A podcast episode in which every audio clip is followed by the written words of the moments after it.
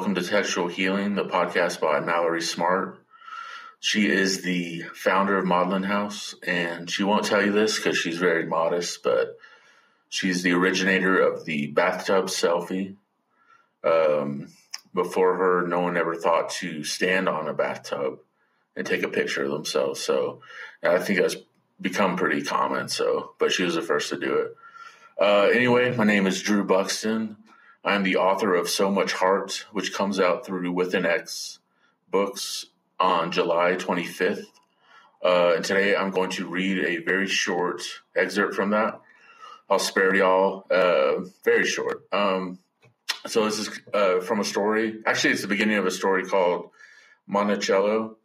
And a uh, little context is just that it is about a fourth grader who's wildly precocious and he acts as the drug dealer to the school elementary school's faculty. Um, um, this is something he does with his dad, and I'll just go ahead and start. Desi came in first from recess and woke up Miss Clemson. She smiled and got her eyes half open and asked where they were at in social studies. War of 1812, Desi said, and the bell rang, and the rest of the class hurried in, sweaty. Miss Clemson slurred through the lesson. What can anyone tell me about the Second War with the British? Corey Starks shook his head and looked around the classroom. It was about trade with France, he said. Yes, certainly, Miss Clemson said, leaning against the chalkboard. It went quiet before Desi jumped in. Andrew Jackson beat the British in the Battle of New Orleans, even though the treaty had already been signed. They didn't get the news in time. They didn't have phones back then. Jackson was president later on. Perfect, Desmond. Yes, Andrew was the president of this United States. Desi carried her until the final bell went off at 3:30 and stayed with her in 107. He took out his math book and found some long division exercises to do. You forgot to give out homework again, he said. Did I? Damn it, she said. She circled the classroom, constantly checking the clock. By four, the bus had left, and no more kids were waiting for their parents to pick them up. Desi and Miss Clemson packed up and headed to the teacher's lounge, where they were all crowded around Desi's desk.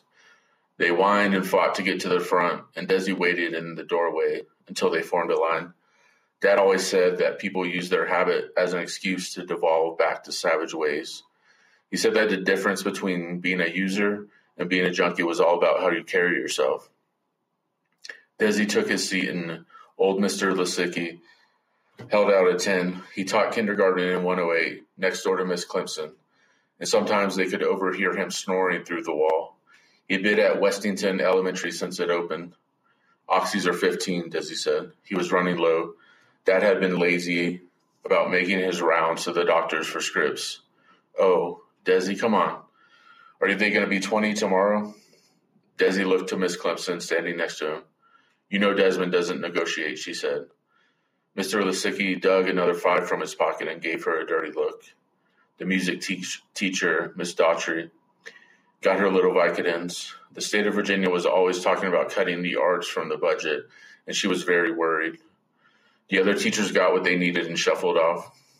Miss Clemson's Kia was the last car left in the parking lot. On the ride home, she asked Desi why his dad hadn't been sleeping with her lately. God damn it, I don't know, he said. He doesn't talk to me about any of that. When they went through the front door, it was quiet. Usually, Dad came up to Desi right away, wanting to talk after being alone all day. They walked into the living room, and Dad was on the couch with a needle in his arm. His face was too white. He'd actually done it, the idiot. All right, uh, there you go. So Desi walks in, finds his dad uh, dead of an overdose. Uh, so, kind of the story kind of kicks off from there. Um, and so you'll have to buy the book to to find out what happens next, you know. And uh, so, what song would I pair with this? Uh, I'm to go with "My Father's House" by Bruce Springsteen. Um, you know, there's a father in the in this story who dies, sad. My father's house, sort of a haunting story. You know, fathers, you know, it's a stretch, but I just want to use it as an excuse to talk about that song uh, and that album in general. I'm kind of late to the party with it. Uh, only heard it a few years ago, and but now it's probably my favorite album of all time. Just That My Father's House is probably my f- favorite song. That or uh, Highway Patrolman, but it's just so fucking good. Um, just haunting. I, I love it. Um, yeah, that's it. Uh, so much heart. You can pre-order it now for, through withanxbooks.com. Uh, and just please buy it. You know, I, am just begging. Please buy it. Right. This has been Textual Healing. Uh, y'all have a good one. Hey, if you enjoyed that reading, be sure to snag a copy of So Much Heart from With an X Books and use the code TEXTUAL when checking out for a discount of 10% off. Thanks for listening.